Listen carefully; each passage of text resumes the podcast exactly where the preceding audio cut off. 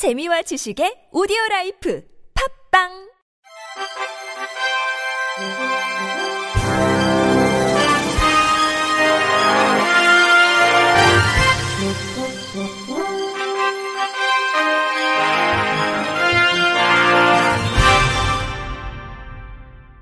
청취자 여러분 안녕하십니까? 7월 27일 수요일 KBRC 뉴스입니다. 전국 258개 경찰서에서 장애인이 이용할 수 있는 승강기가 없는 곳이 절반이 넘는 것으로 확인됐습니다. 헤럴드 경제가 경찰청으로부터 입수한 시도 경찰청 및 경찰서 장애인용 승강기 집계 자료에 따르면 전국 258개 경찰서 중 승강기가 없는 곳은 51.9%에 달했으며 시도 경찰청의 경우 18곳 중 제주만 유일하게 장애인용 승강기가 없었습니다.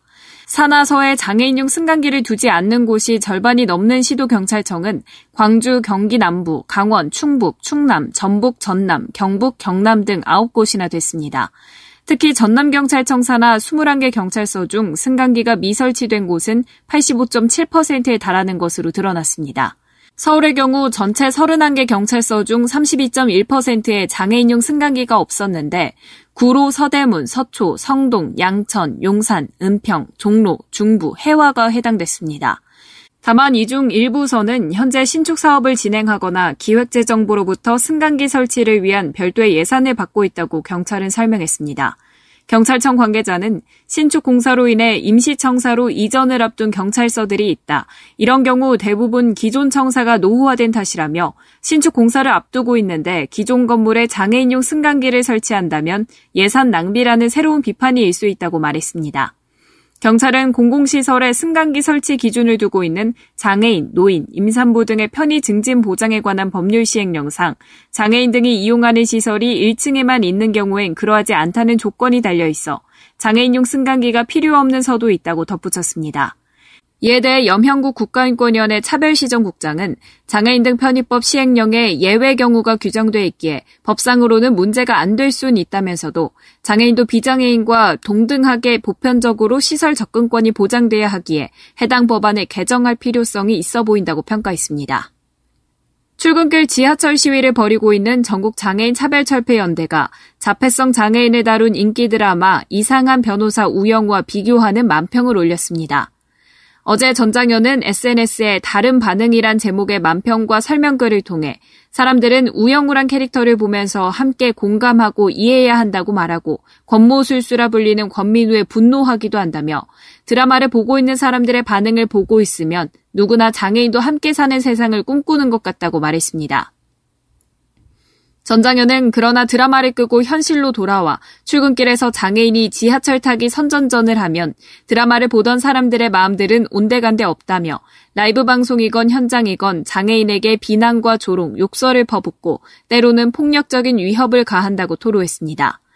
그러면서 왜 이렇게 다른 반응일까라며 장애인도 함께 살자는 마음, 장애인도 이 사회에서 이동, 노동의 차별을 받지 않고 시설이 아닌 지역사회에서 함께 살자는 목소리는 드라마 우영우가 끝나면 함께 끝나는 걸까라고 반문했습니다. 전장현은 만약 그렇다면 여러분이 우영우를 보며 느꼈던 공감의 마음은 그저 동정과 시혜로만 남았다는 것이고 이는 여전히 여러분의 마음에 장애인은 동등한 존재가 아닌 걸로 남은 것이라고 꼬집었습니다. 끝으로 이들은 드라마에서 말하고자 하는 바가 장애인도 차별과 배제 없이 살아가고자 하는 것이라면 현실에서도 그렇게 해야 한다며 변화하길 바란다면 드라마를 넘어 현실에서 직접 변화를 만들어가는 장애인과 함께하고 그 소리에 공감하고 동참해야 한다고 호소했습니다. 시각장애인이 어려움을 겪는 대중교통 이용 문제를 개선하기 위해 tagless pay 시스템 등 정보통신 기술을 활용하는 정책 추진이 필요하다는 의견이 나왔습니다. 경기연구원은 이런 내용의 교통복지 사각지대에 방치된 시각장애인 이동편의 보고서를 발간했다고 밝혔습니다. 우선 버스 승하차 시 교통카드를 찍어야 하는 단말기의 위치가 버스마다 달라 불편을 겪고 있는 시각장애인을 위해 버스의 교통카드 단말기 위치 표준화 사업을 제시했습니다. 이와 관련해 도는 최근 시군, 버스 제조업체, 버스 운영업체, 교통카드 단말기 운영업체 등과 협조해 교통카드 단말기 위치 표준화에 합의했습니다. 도는 추후 버스 업체들과 표준안을 마련해 적용할 계획입니다. 버스 탑승 지점을 알기 쉽게 시각장애인 전용 대기 지점 혹은 우선 대기 지점을 도입하는 방안도 주장했습니다.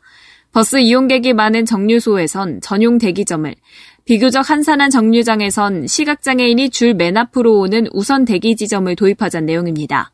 이어 태그리스페이 시스템과 승하차 정보 제공을 위한 비콘 설치 등 첨단 정보 통신 기술 활용, 저시력자를 위한 지하철역 출입구 번호 표시 글씨 크기 확대, 횡단보도 음성 신호기 정비 사업 등도 나열했습니다.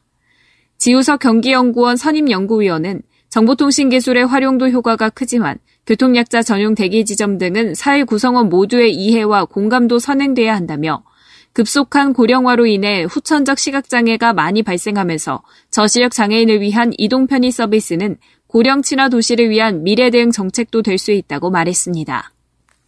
광주시가 지난해 전국 최초로 도입한 연중 무휴 24시간 1대1 최중증 발달장애인 융합 돌봄 사업이 정책 시행 1년 반 만에 정책 전문관이 없어지고 전담 지원팀 종사자들이 강제 퇴사를 앞두는 등 위태롭고 허울뿐인 민낯을 보이고 있다는 지적이 제기됐습니다.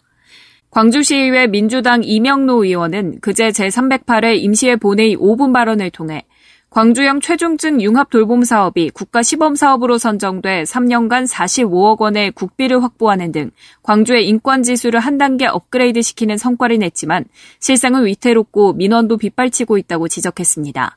최중증 발달 장애인을 위한 정책 전문관이 사라지고 종사자 역시 전원 고용 안정성이 취약한 계약직 또는 시급제 알바 형식으로 채용되고 대상자 선정과 교육, 지도 감독, 기획 조정의 업무를 총괄하는 지원팀 또한 전원 계약직으로 채용됐다가 올해 말 강제 퇴사를 앞두고 있다는 지적입니다. 여기에 융합 돌봄 사업 위탁기관이 근로기준법 위반과 직장 내 갑질, 운영지침 미준수, 조건에 미달된 특정 단체 자녀 사업 참여 등 여러 문제점을 드러내며 관련 민원도 빗발치고 있다는 지적이 나왔습니다.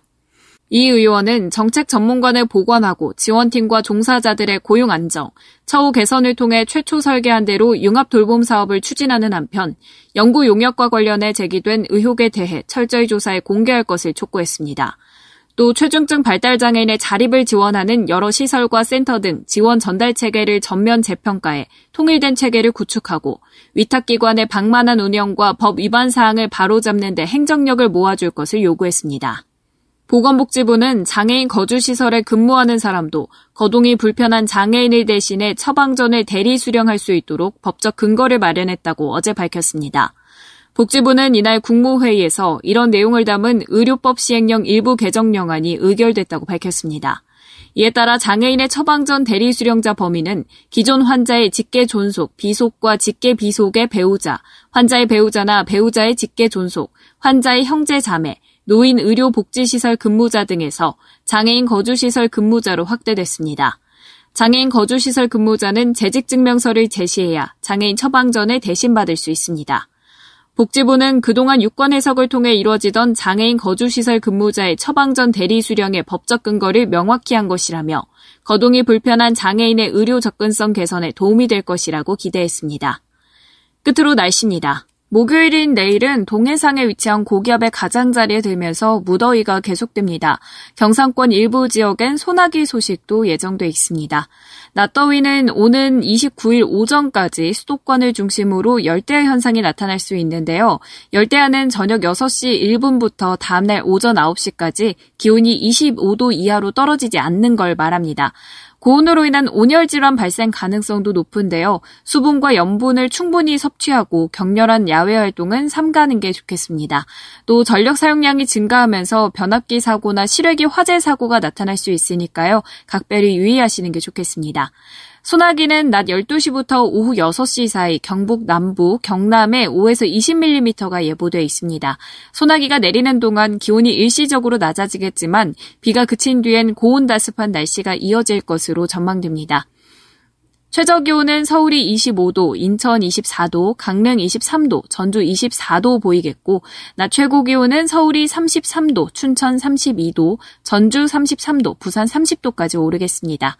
날씨였습니다. 이상으로 7월 27일 수요일 KBRC 뉴스를 마칩니다. 지금까지 제작의 권순철, 진행의 최유선이었습니다. 고맙습니다. KBIC